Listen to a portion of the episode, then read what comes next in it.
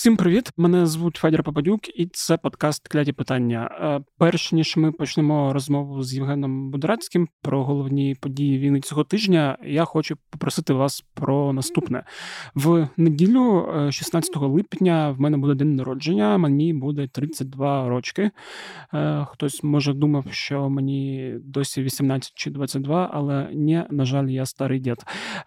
З цього приводу я хочу попросити вас трошки допомогти з донатами. В описі цього подкасту буде Монобанка, і я б хотів, щоб ви е, зробили екстра донат незапланований і закинули 32 гривні. Хороша цифра, може 320 гривень, якщо ви з багатої сім'ї, або скільки не шкода на цю банку, і зберемо, скільки зберемо. Я не впевнена в собі людина і не думаю, що це буде мільйони, але ту суму, яку ми зберемо, я потім подумаю, куди е, передати. Це може бути або моїм колегам Міші Ткачу та Дімі Росному, які збирають е, гроші для пікапів, які потім ми передаємо на фронт. Е, це може бути фонд повернись живим або якийсь з інших фондів у наступному власне епізоді, який вийде ровно через тиждень.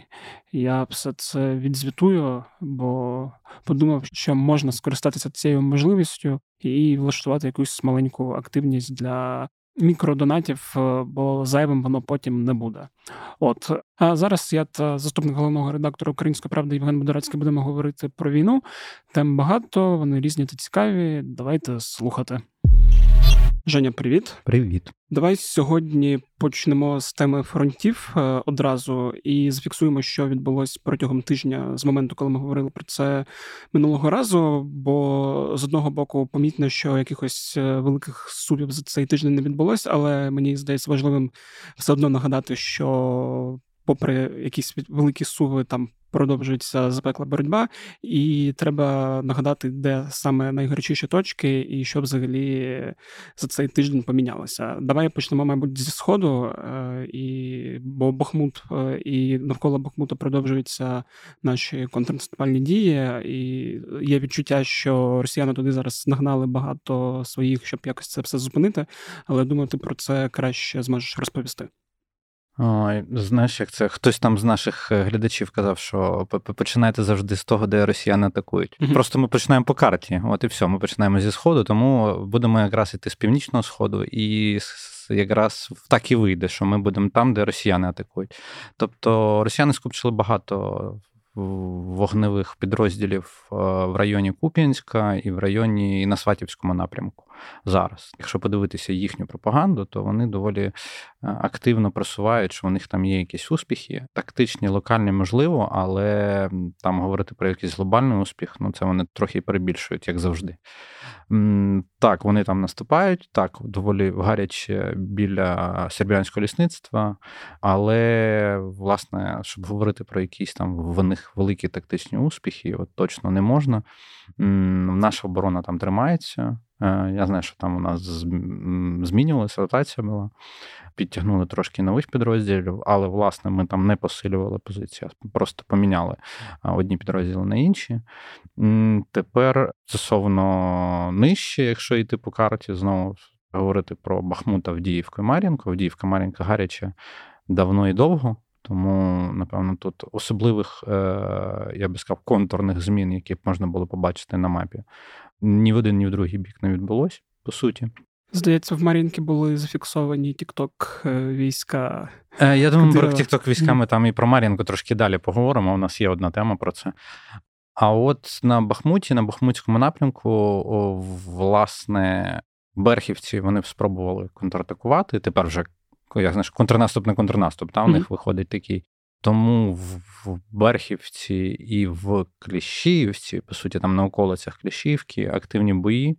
Вся боротьба зараз триває за панівні висоти. Власне, вона так вже триває. Ми минулого тижня про це говорили. Зараз вона триває. Росіяни намагаються контратакувати. Е, проте я знаю, що в успіхів е, в нас вони не не такі там значні, як були там 3-4 тижні тому, але ми все одно продовжуємо рухатись. І є певні наші успіхи біля каналу Сіверський Донець. І, власне, самій Кліщівці, на околицях Кліщівки. Тому я думаю, що боротьба за панівні висоти це буде, буде така сторінка, за якою ми будемо спостерігати. Я сподіваюся, що вона дуже швидко закінчиться на нашу користь, але це доволі складне тактичне завдання. І враховуючи, що ми туди не кидаємо е, багато сил, як е, росіяни намагаються всіх переконати. Власне, там працюють ті, хто там і працював. Тому я думаю, що саме Бахмут знову можна говорити як таке місце найактивніших бойових дій саме на Донбасі. Тобто... А я одразу запитаю, якщо ми говоримо про сповільнення просування, з чим воно пов'язано? Знову ж таки, повертаючись до своєї тези про те, що росіяни намагаються нагнати більше військ, чи це пов'язано з цим, чи з чимось іншим? Ну, власне, по-перше, вони намагаються нагнати більше військ. По-друге, якщо йде боротьба за висоти, то треба розуміти, що росіяни ті висоти поки контролюють часто багато де. З висоти краще воювати, краще оборонятись, тому це складна задача. Я думаю, що наші хлопці, дівчата її такі виконають, але треба розуміти, що це не просто так зайти і там просунутись одразу там на на кілометри. Це от по метрам, по метрам, по метрам воно по позиції відбивається. Власне, росіяни він періодично відбивають, ну тобто назад, контр відбивають ці позиції. Такий він бойовий процес, він так відбувається. І я думаю, що те, що вони перекинули туди більше військ, це просто свідчить про те, що вони зрозуміли, що якщо ми далі будемо продовжувати в такому ж темпі, то просто їх перебування в Бахмуті втратить будь-яку доцільність. Тому ми будемо спостерігати там, напевно, таку концентрацію. Ми спостерігаємо концентрацію в Авдіївці, і от ми концентрацію будемо бачити, напевно, збільшення концентрації їхніх військ саме на Бахмутському напрямку. А якщо ми говоримо про концентрацію в Авдіївці, е, яка мета е, збільшення їхньої кількості там, бо, як мені здається, я просто не знаю, прав я тут чи ні, що таким чином вони там намагаються якось нас сховати. Ні, вони нам не намагаються. Вони... Тут тут не прави, тому що вони не намагаються нас там сховати, вони доволі довго, довго давно і mm-hmm. намагаються на Авдіївському напрямку отримати хоч якийсь успіх. Mm-hmm. Тобто це процес, який перманентний, він не є а, чимось новим. Угу. Розуміло, просто от я подумав, що в контексті того, що в нас йде контрнаступ якраз на півдні, і вони намагаються десь, хоч якось е, щось. Як мені ну, от десь купити. щось якось, це от якраз Сватівський напрямок. Mm-hmm. Якщо ну реально, якщо відкривати навіть їхні всі е, повідомлення їхнього міноборони, генштабу їхнього, ем, всю пропагандистську цю єрість, яку вони несуть. Якщо це все відкривати і дивитись, ну то ти побачиш, що Сватівський напрямок, вони там всіх побіділи вже мабуть, разів по п'ять. Ну, да, там і леопардів вони там теж порозбивали багато. Яких там, здається, не було. Ну, от, знаєш, там є багато таких деталей, які, здається, вони своєму населенню тупо втюхівають населення. Я не знаю, чи населення там ще це.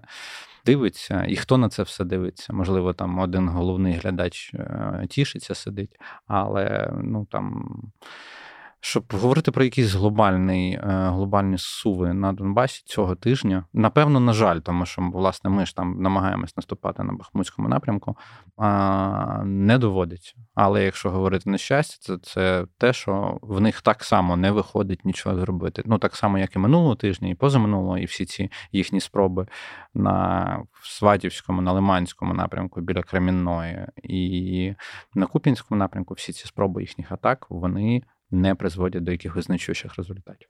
Угу.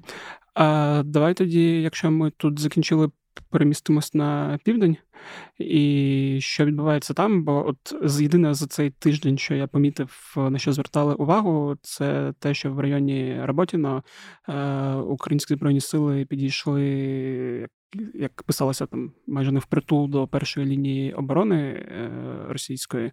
От чи були якісь ще речі, і чи можна щось е, детальніше розповісти про це? Ну по суті, в роботи, ну якщо там вірити спутниковим знімкам і кадрам, які були там кілька тижнів до того. В плані, коли там можна було роздивитись їхні е, лінії оборони, по суті, в роботиному так на півночі міста, там якби по тим картам, там саме стояла перша лінія їхньої оборони.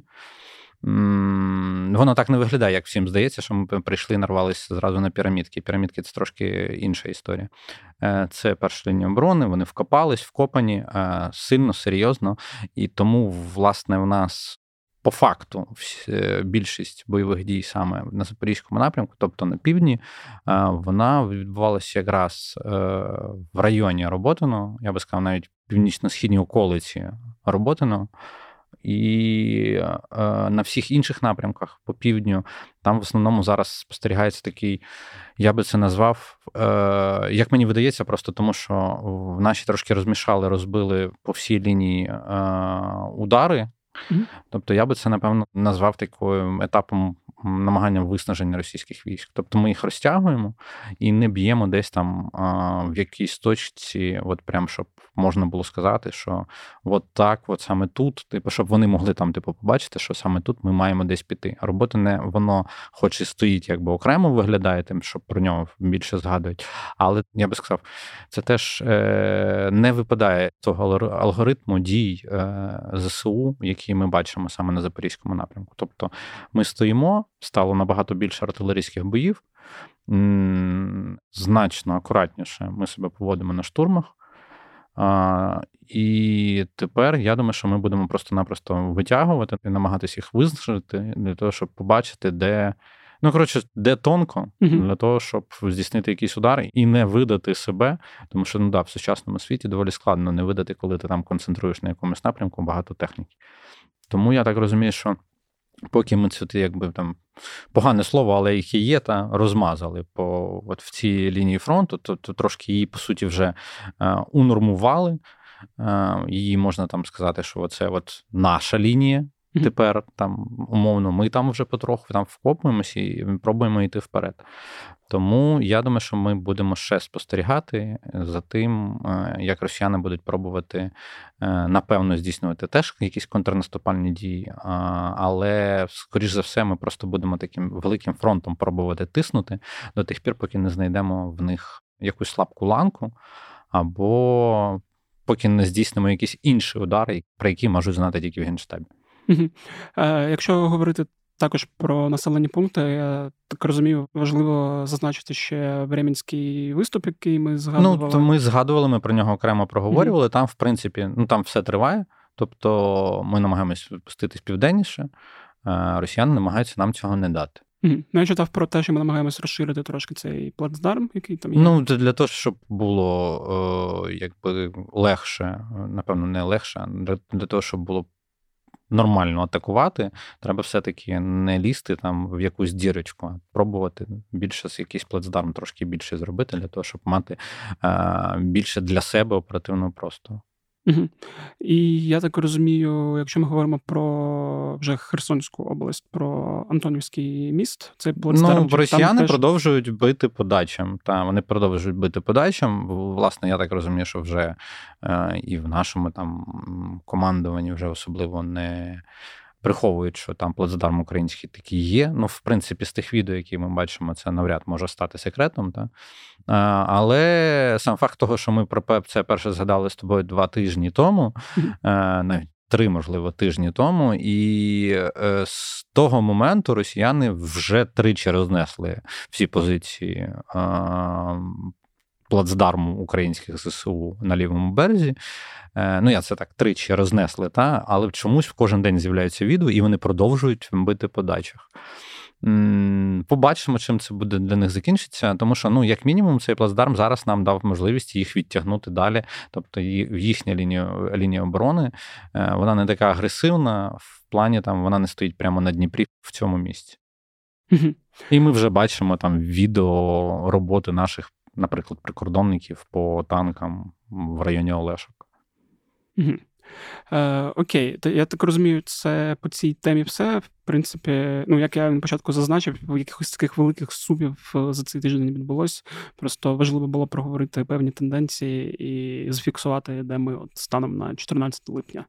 Ну, в принципі, так. Ну, якщо там, знаєш, е, головна тенденція, напевно, в тому, що їм стає морально більш некомфортно. Це що все ми бачимо, власне, ми бачимо по тому, що відбувається з їх командуванням, з тими всіма скажімо так, сувами, які відбуваються з їхніми генералами, з їхніми командирами, е, як вони починають зникати. Ну, це, напевно, от е, головною новиною. Тижня минулого та було напевно, то знаєш, просто там очі розбігаються вибір великий, якщо ми говоримо про їхніх командирів, що з ними цього тижня траплялося. Але напевно я би сказав, що однією з найтаких вагоміших новин напевно, за весь період було це знищення заступника командувача Южного воєнного округу генерала Цокова. Олега Цокова, генерал-лейтенанта. Так, генерал-лейтенант Цоков, який, власне, був в тому приміщенні великому, там, де було купа народу, е, коли наші Збройні сили здійснили е, удар Шторм Шедоу і рознесли там все. Е, Як це, щоб не виражатись, да? ну і рознесли там все. Е, Я ж наскільки розумію, з того, що я там читав по російських ЗМІ, цей Олег Цоков був вже до цього, здається, поранений. Чи він був поранений? Власне, ну є така історія, що українські ЗМІ, українська розвідка і загалом ті, хто перевіряють і працюють з інформацією безпосередньо в Росії або на окупованих територіях, часто їм не можуть її докладно перевірити. І тому ми вже Цокова ховали, скажімо так. Ну тобто він вже отримав поранення, яке. На той момент, ну, типу, за даними розвідки, було несумісним з життям. Але як бачимо, ну це ще було минулого року, це рік тому десь було. А, І тому коли зараз там підтвердилось. Ну, власне, ми бачили декілька генералів. У нас різні просто дані виходять, тому що якщо враховувати те, що з'являлося в українських ЗМІ, ем, це там до двох десятків генералів, і у них буде загиблих. А якщо говорити, що Росія підтверджує, і це, це теж це, це ж дуже акуратна тема в плані, е, що Росія підтверджує, Росія міські міноборони не підтвердили жодної втрати. Як це вищого командування, та яким можна вважати оцього генерала Цокова. Е, тому. Якби ну тут вже підтвердження було від е, екс-командувача 58-ї їхньої армії, нині депутата Госдуми, в І він, ну, по факту, він підтвердив, що да, попали, а потім вже там з'явилися якісь там, навіть, е, якщо не помиляюсь, там якісь фото чи то з похоронів щось таке. Угу. Ну, це наскільки я пам'ятаю, сьомий. Е, генерал. Ой, я би, знаєш, Якщо от я тому і кажу, що я би не рахував. просто. Да, ну от Просто мені здається, все одно варто от е, назвати якусь консервативну оцінку і оптимістичну. І я тут намагаюся дивитися на консервативні, тому що щоб не було такого, що ми там вбили вже 20-30 генералів, е, а по факту ні. Тобто мені легше вважати, що е, там ті, по кому нема хоча б яких там повідомлень російських ЗМІ, чи цих воєнкорів, які теж якусь інформацію можуть дати, чи фотографії з похорон, то краще їх так виносити за дужки, а от тих, хто точно підтверджений, то так то розумію їх біля Ну, власне, десь здається, рік тому ми так на цьому помилились. Ну, так, знаєте, ми інколи визнаємо помилки. Та ми промахнулись, тому що ми, по суті, там по відкритих даних написали великий текст про знищених в Україні генералів, а потім з того списку, там ми, здається, їх там 6 чи 8 тоді написали. Та? І з того списку четверо виявилися живими. uh Ну тобто, так, дехто з них поранений був, а дехто взагалі е, не був там, де про, про що там інформація розліталась. Тому тут я би, напевно, е, був би акуратнішим. Ну, от я так, якщо за консервативними там оцінками від 7, uh да, там за, за супероптимістичними, там більше двох десятків. uh Одразу запитаю, бо чому е, російські генерали гинуть е, так масово, бо ну, смерть е, сіми генералів е, за півтора роки війни, з того, що я читав, це вважається якоюсь аномалією. Так в сучасній війні бути немає, і той факт, що генерали гинуть, показує про якісь проблеми в російській армії. Та це що там є проблеми з розвідкою. Mm-hmm. Тобто, коли будь-який керівник вище командування, командування, якими є генерали, та приїжджає на лінію фронту то, власне, має працювати добре, дуже добре розвідка. Е, система попередження має бути. Ну, тобто, якщо ми вдарили туди Storm Shadow, тобто наша розвідка спрацювала, тобто наші розвіддані, що там було е, скупчення велике, в тому числі вищих там погонів, та е, воно спрацювало, а їхня контррозвідка, ну якби яка мусила. Е, про це подумати не спрацювала. Ну я навіть більше не про це. а Я про те, що сам факт того, що генерали змушені приїжджати на передову, е, говорить про те, що в російській армії є проблеми, і там, коли я читаю чи інших аналітиків, вони на це звертають увагу, що е, переважно там десь е, на передовій генерали не мають знаходитись постійно, і той факт, що їм доводиться туди їздити і мотивувати таким от чином, вирішувати проблеми тактичного якогось рівня, е, там знаходячись тут і зараз, от це власне епізодять до масової гибелі. Ну, я б тут не поспішав. Знаєш, це в плані я б не поспішав, тому що ми і наших генералів часто бачимо на передовій. Е, це історія якраз про підйом морального духу, mm-hmm. якби твоїх військ. Я не думаю, що це прям, знаєш, така масова історія, щоб вони туди їздили, тому що там ніхто не хоче воювати. Як би нам всім не хотілося б, щоб так було, що типу, що вони їздять туди, щоб контролювати, піднімати моральний дух, виключно так.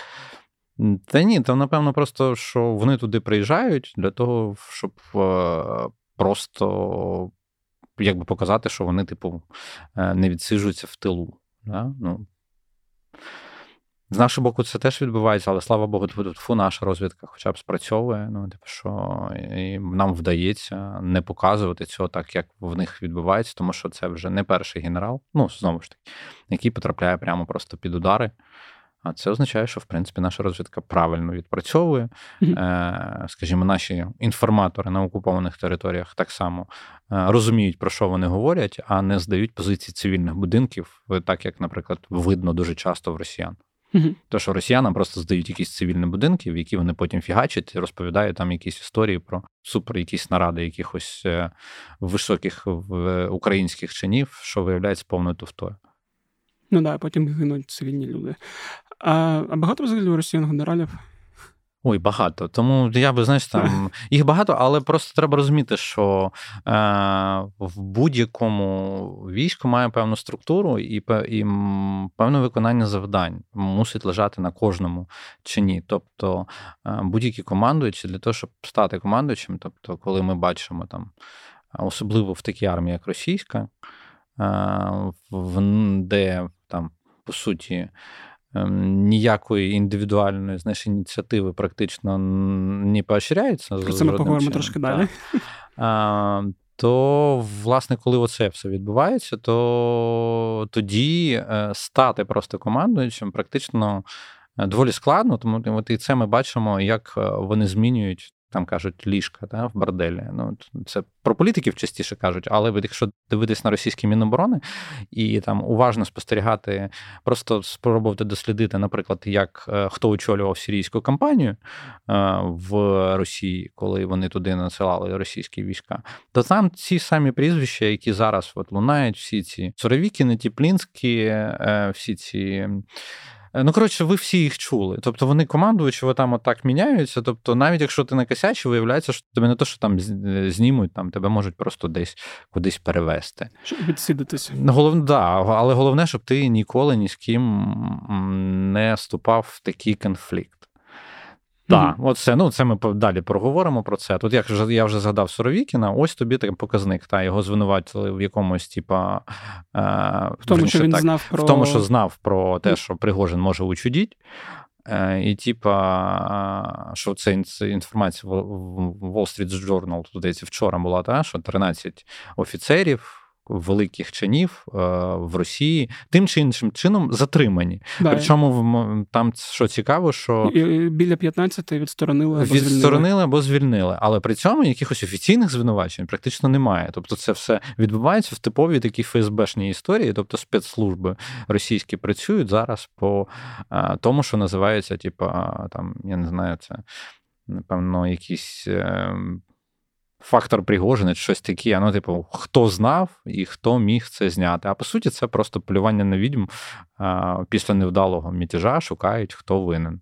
Ну, тобто, хто знав і хто нічого не зробив, або навпаки, ще там якимось чином хотів е, взяти участь. Ну, от ми бачимо там Суровікін, його декілька замів. Мізінцев, це той, хто очолював там операцію да, в, в Маріуполі, да, mm-hmm. Маріупольський міснік.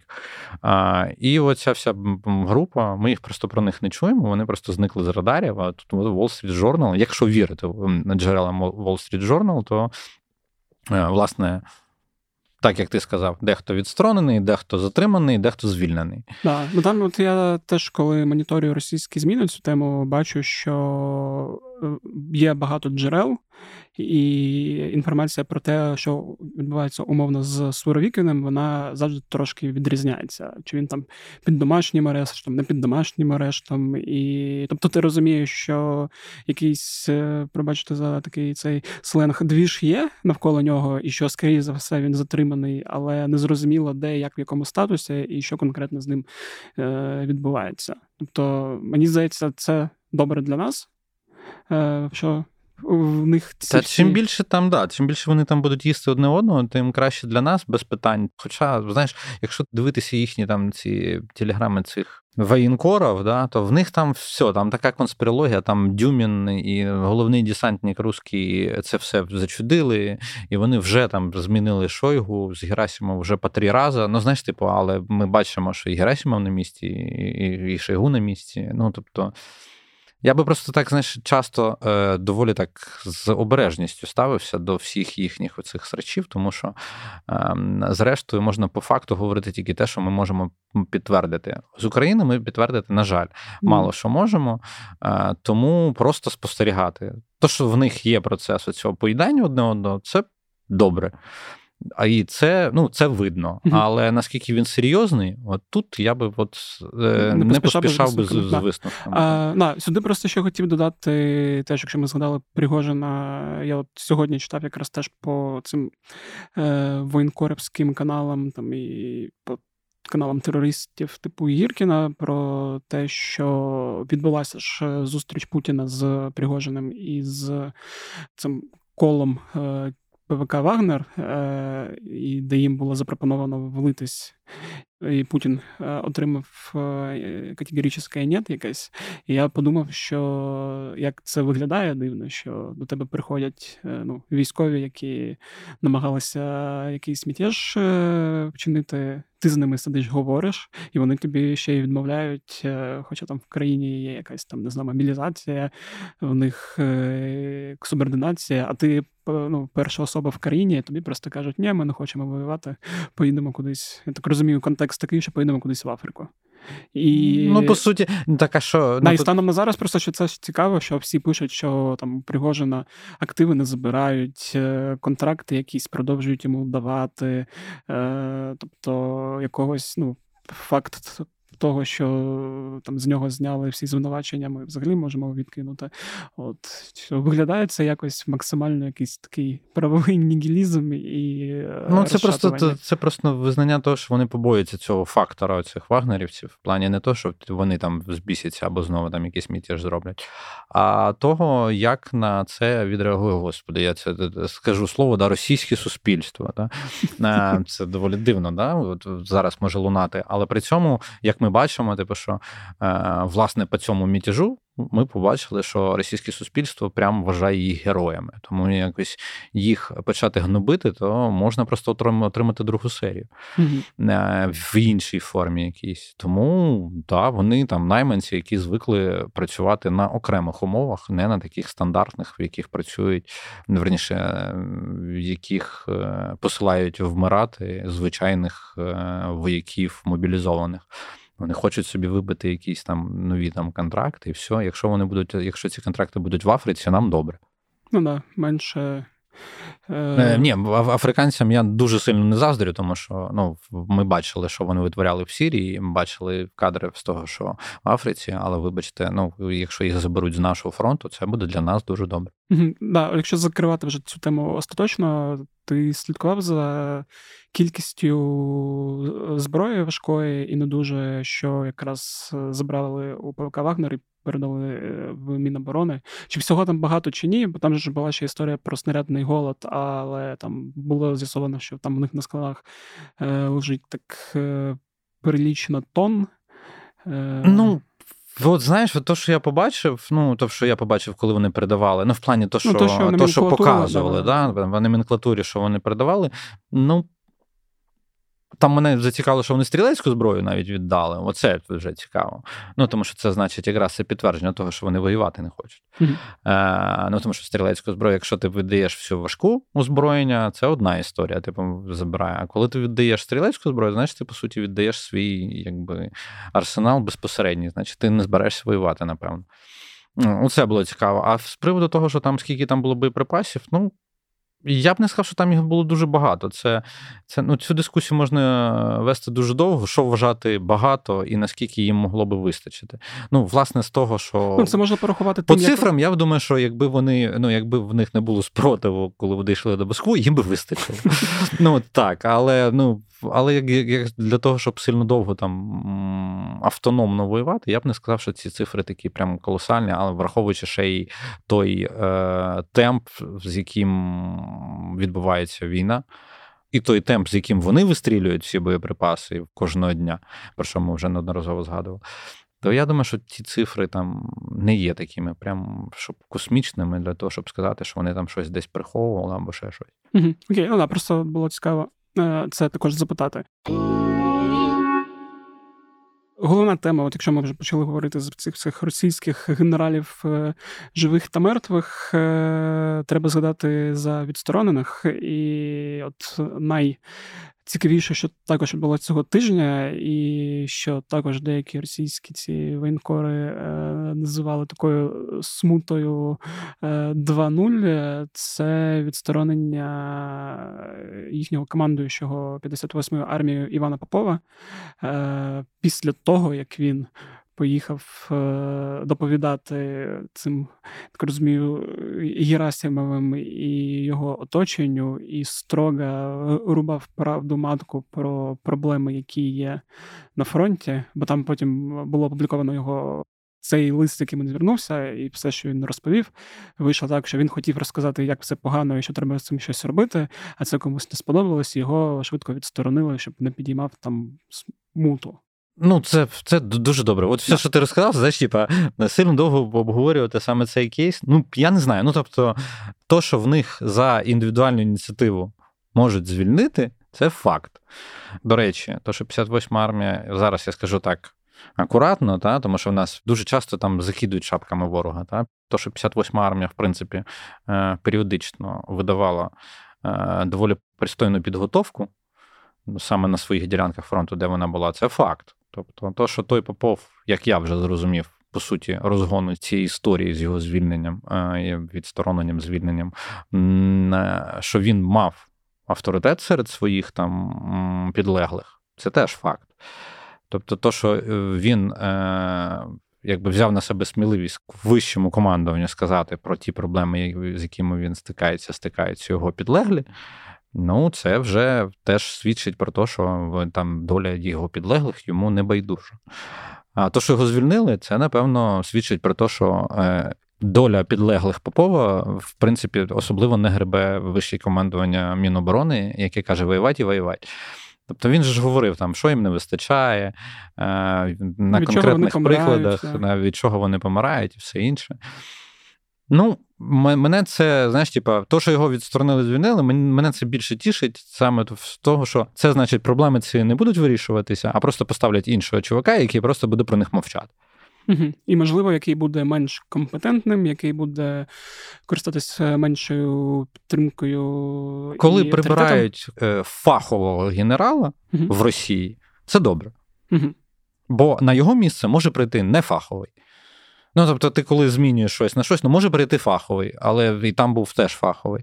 Але якщо прийде хтось інший, і не так буде сильно розбиратись і так там вкидуватись в долю своїх підлеглих, то нам це дуже добре, а ще враховуючи на якому напрямку вони знаходяться, взагалі чудово.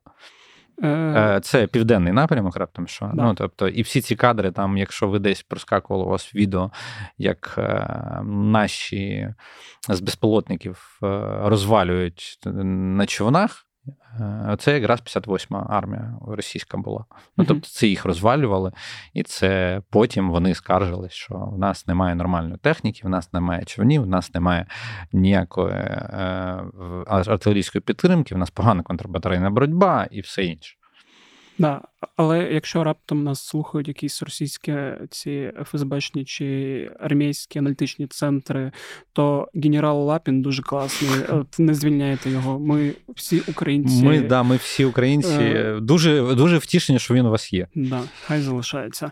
Давай поговоримо про тему вона безпосередньо стосується якраз цієї відставки цього Івана Попова. Одна з речей, на яку він е, скаржився, це контрбатарейна боротьба, яку е, я так розумію, з його слів е, вони.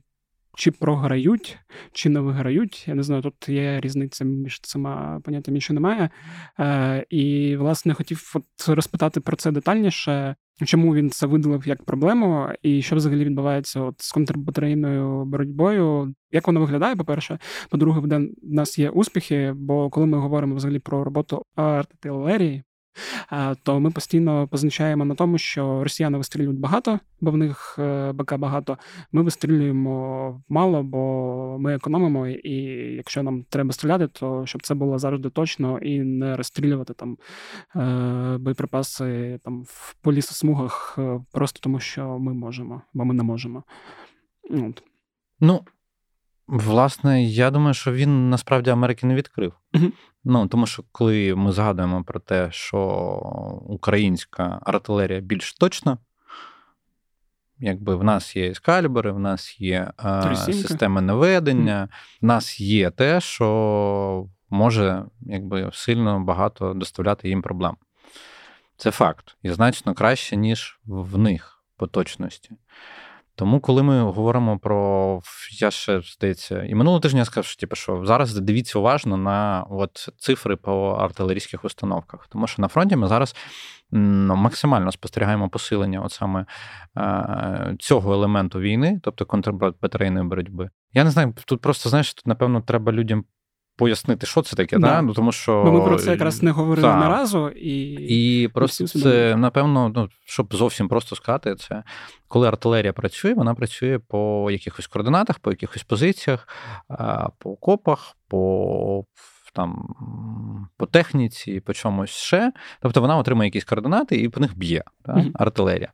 Контрбатарейна боротьба це коли відбуваються такі артилерійські дуелі, тобто, коли там вона саме тому називається батаре... контрбатарейною, тому що це виходить, що по суті це як таке собі полювання виключно на артилерію супротивника.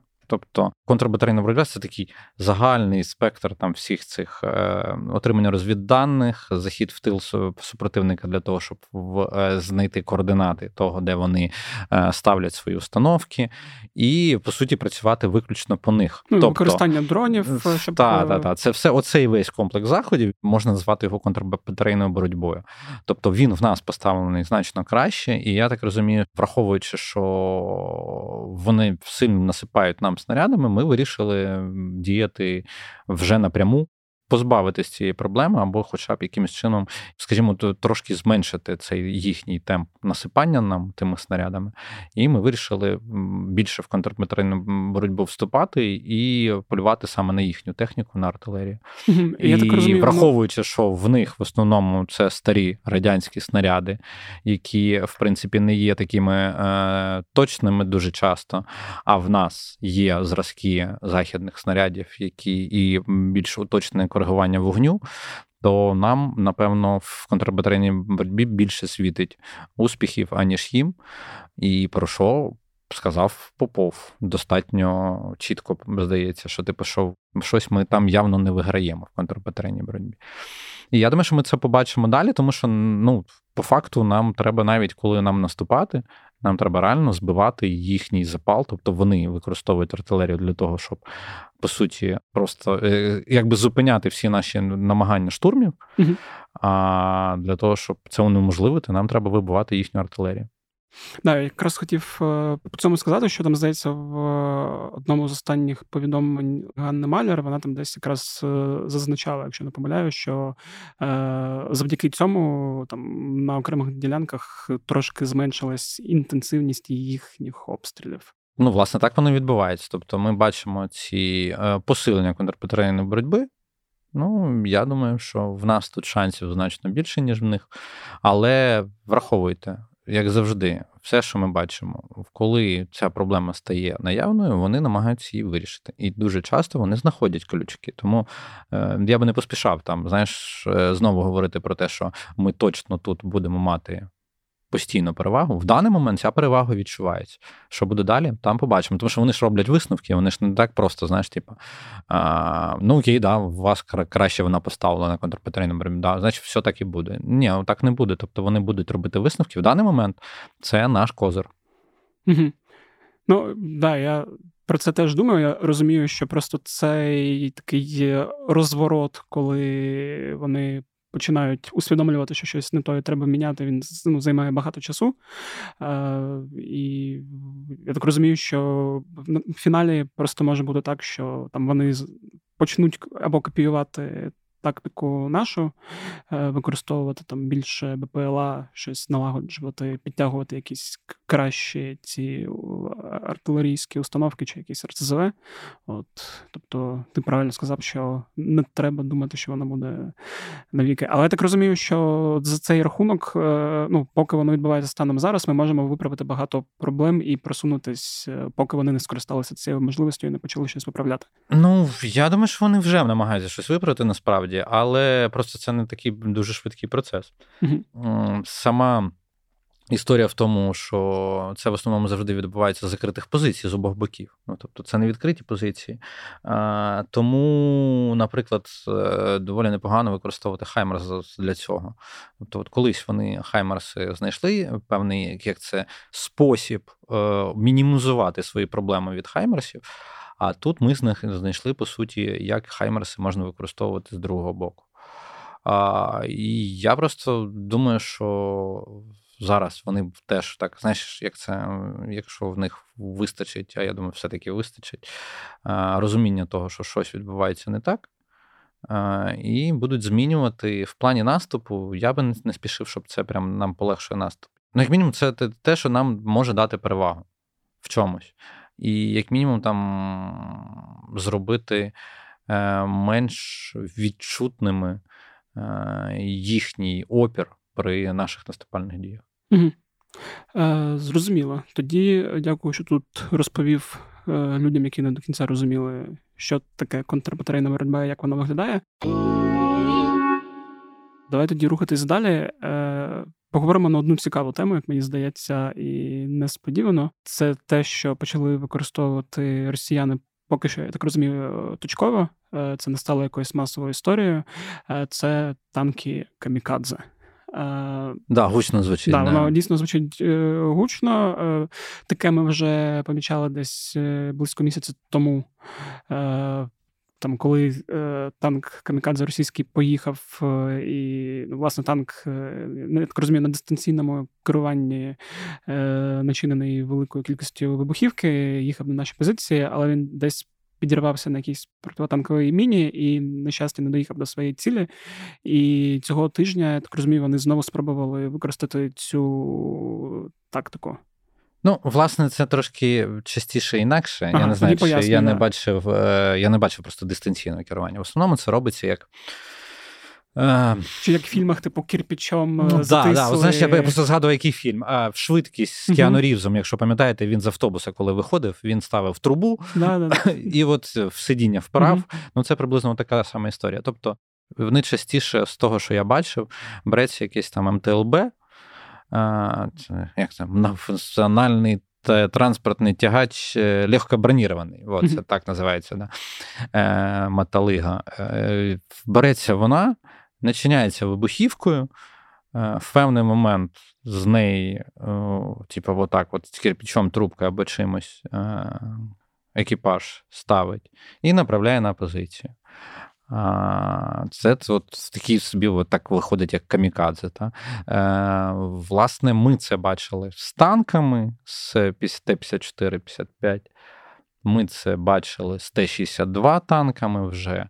Е, і останнім часом там на диво це переважно було на Мар'їнському напрямку. Тобто, чомусь там саме е, їхні е, бійці саме цю тактику використовували. Ну, як тактику, цей елемент. Він не є там супер розповсюдженим, але е, от чеченці, які я так розумію, там з'явились, вони вже там пообіцяли, що шахіда мобілі підготовлять много-много. Ну, тобто, ну я так розумію, вони теж побачили, що це використовується саме в тому місці. Воно знову ж таки не є масою. Але може нам трохи скласти проблем. Поясню, чому. Так, вона не керована, ця машина.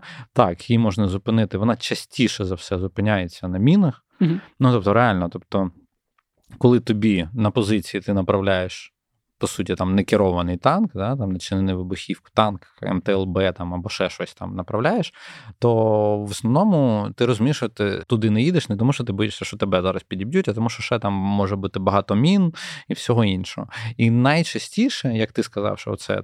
Танк, ну, танк або МТЛБ під'їжджає до е, своєї мети, якби да, і десь підривається на міні. Угу. То мета навпаки, типу, розмінувати. Ну, ми ми бачили, господи, здається, десь півроку тому була така історія, теж біля Мар'їнки. Ем, Отак от розірвався. От тут не пам'ятаю, чи МТЛБ чи, чи Т-54. Ну, типу, він їхав. Так, знаєш, так, їхав, їхав, їхав. Вже екіпаж виліз звідти, все-таки здається, МТЛБ. Екіпаж звідти вийшов, він проїхав ще метрів 50, нарвався на міну підвибухнув, тобто зупинився. Зупинився. А, З нашої посадки, йшов він на ту посадку, де були е, наші бійці, і з нашої посадки а, вийшла група і з РПГшки в нього пульнула. Власне, вибух був такий, ну тобто детонувало настільки міцно, що ну, там як я знаю, я щось перепитував там в хлопців, які ну, які там стояли, вони казали, що ну, контузило трьох чи чотирьох. Mm-hmm. Ну, тобто, логіка в чому? В тому, ну, ви підбили техніку. Ви ж не знаєте, що в тій техніці нікого немає, є купа вибухівки. Ну, ви ж там не побачили. А, Тому от є такий, на жаль, от такий бок, що от просто коли ти не розумієш, що ти можеш отримати от такі травми. Тобто контузія це теж поранення, і воно теж викликає багато проблем потім. І ти не завжди впевнений в тому, що ти підбиваєш танк, в якому екіпаж, а не от таке от адаробло в основному. Ну, єдине, що ти можеш це зрозуміти, там, напевно, по стану і якості того, в чому вони їдуть. Тобто МТЛБ. Старі Т-54, Т-55, до речі, е, які почали з'являтися на фронті, як ти пам'ятаєш, mm-hmm. і багато хто запитував, навіщо. Я не думаю, що це саме для цього, але бачиш, для цього їх теж можуть використовувати. А я правильно розумію, що таким чином можна їх ще використовувати ну, по факту для ну, не розмінування, а для перевірки якоїсь території, де можна потім проходити. Ну, можна простіше значно це робити. Є інженерні ага. засоби, які робляться ну, робляться значно простіше, тому я б, напевно, отак би, Окей. напевно, Ні, не я використовував. Я про запитав, да, бо... Це спроби використати їх напряму, як от такі от що то МТЛБ камікадзе, танки камікадзе, там ще якісь там. Е, то я не думаю, що це буде мати велике розповсюдження, але як бачимо, ми знову там черговий випадок цього побачили. Просто ну, по відео, ти коли там дивишся, воно ж е, як це виглядає достатньо повільно повзе і ну, як наче є шанс там його от підбити і зупинити. І я ну, уявляю просто, щоб їх там їхало, не знаю, десятки або сотні, коли це вже е, стає дуже важко. Бо мені здається, в них стільки немає, стільки вони не зможуть підготувати і запустити. Ні, ну я не думаю, що це буде прям uh тактику-тактику. Я думаю, що поодиночно якісь, на якихось ділянках, ну от. От так, як в Марінці. uh Можливо, там десь людям сподобалось так робити. Давай ще обговоримо одну не дуже приємну тему, е, яку я власне не знаю, як коментувати, і е, я побоявся про неї говорити в зв'язці з цим генералом Поповим. Але от цього тижня ми стали свідками конфлікту між Маркусом і, я так розумію, його керівництвом. Е, Його безпосереднім командиром. Да, безпосереднім командиром. Е, я я не знаю, як це коментувати. Я не знаю, що тут можна запитати, тому мені б хотілося просто передати відповідь одразу тобі, е, щоб ти описав цю ситуацію і під яким кутом на неї варто дивитись. Ти дуже здивуєшся, але власне, от, от це твоє мовчання, бо я боязнь щось сказати, воно воно абсолютно адекватне. Тобто, я би хотів сказати просто, типу. Це не боязнь, це, це нерозуміння. От що е, от саме так, от саме так воно має лишатись на такому ж рівні в плані того, що м, ситуація дуже неприємна. Давай от е... задамо контекст. ну, Я впевнений, що є слухачі та глядачі, які могли це пропустити. Я думаю, що ні. От знаєш, типа, і от просто з моєї відповіді ти зрозумієш, чому. Е, як на мене, в цьому випадку це не історія цивільних коментувати е, особистісні стосунки між військовими. Хлопці розберуться самі без нас. І повірте, єдине, що типу, що дуже погано, що це вилізло в паблік, ну тобто в публічний простір. Оце погано в цій ситуації. І і чим далі і довше воно буде намагатись оце от в власному суку публічності соцмережевого цього хайпу і всього іншого варитись, тим гірше. Тому я би просто порадив е, всім залишити військовим їхні стосунки між собою. Хлопці розберуть. Ну, окей, да, бо не згадати це теж е, було б е, неправильно, але якось треба цю тему було зачепити. І, в принципі, така відповідь мене більш ніж влаштовує. А, Остання тема, про яку я хотів поговорити, це зброя. Власне, в контексті саміту НАТО і того, що нам е, там могли пообіцяти, я от хотів тебе розпитати. Е, детальніше. І, в принципі, я хотів би навіть запитати тебе, як тобі взагалі результати всього, що відбулось. Ну, бо... це треба, напевно, все-таки в Сидоренка питати. Е, Сергія Сидоренка, про... редактор Європейської правди. Так, так, так. Це редактор Європейської правди, який е, розуміє ці всі дипломатичні посилки набагато краще, ніж я. А... Ну, але просто загальне враження. Ну, загальне враження був дуже складний саміт, як на мене, і це, по-моєму, видно. Ну, типу, дуже напружений і такий, я би сказав, такий нервовий трошки. Як я зрозумів з відповіді з тими, з ким я спілкувався з фахівцями, в принципі. Ми витягнули максимум з того, що там могло бути, але і отримали домашнє завдання, яке в нас, політики, в країні повинні теж вирішувати. Як це знаєш, боротись з корупцією доведеться, і не просто говорити, що ми страждаємо, а доведеться якихось е, до більш там дієвих а, заходів вдаватись. Ну, це як я зрозумів, з одного боку, а з другого боку, що от знаєте, там як це.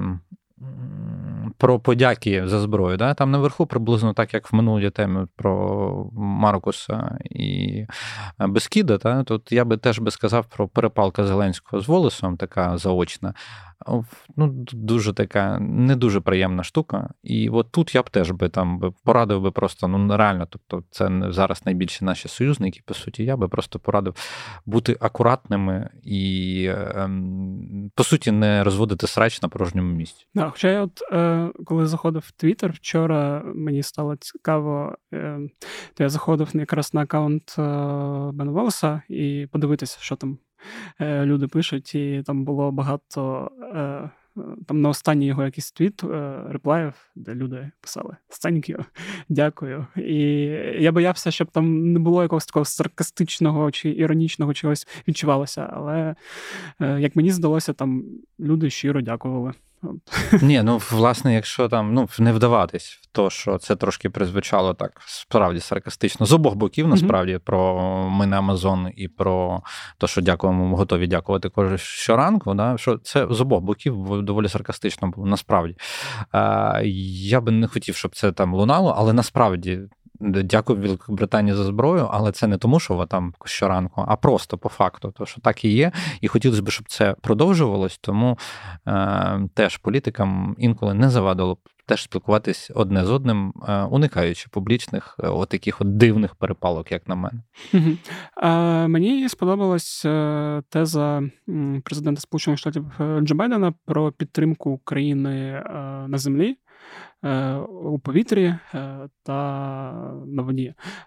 І те, що прозвучало в повітрі, мені здалося якимось вже ну, обнадійливим е, в контексті F-16, що це вже історія, яку вони не будуть намагатися якось відкотити назад чи затягнути. Mm, от про затягнути не впевнений, тому що вон сьогодні, здається, була заява Сміса. Ну, це господи, е, об'єднаних е, командувачів. Ну, в США там є така там якась.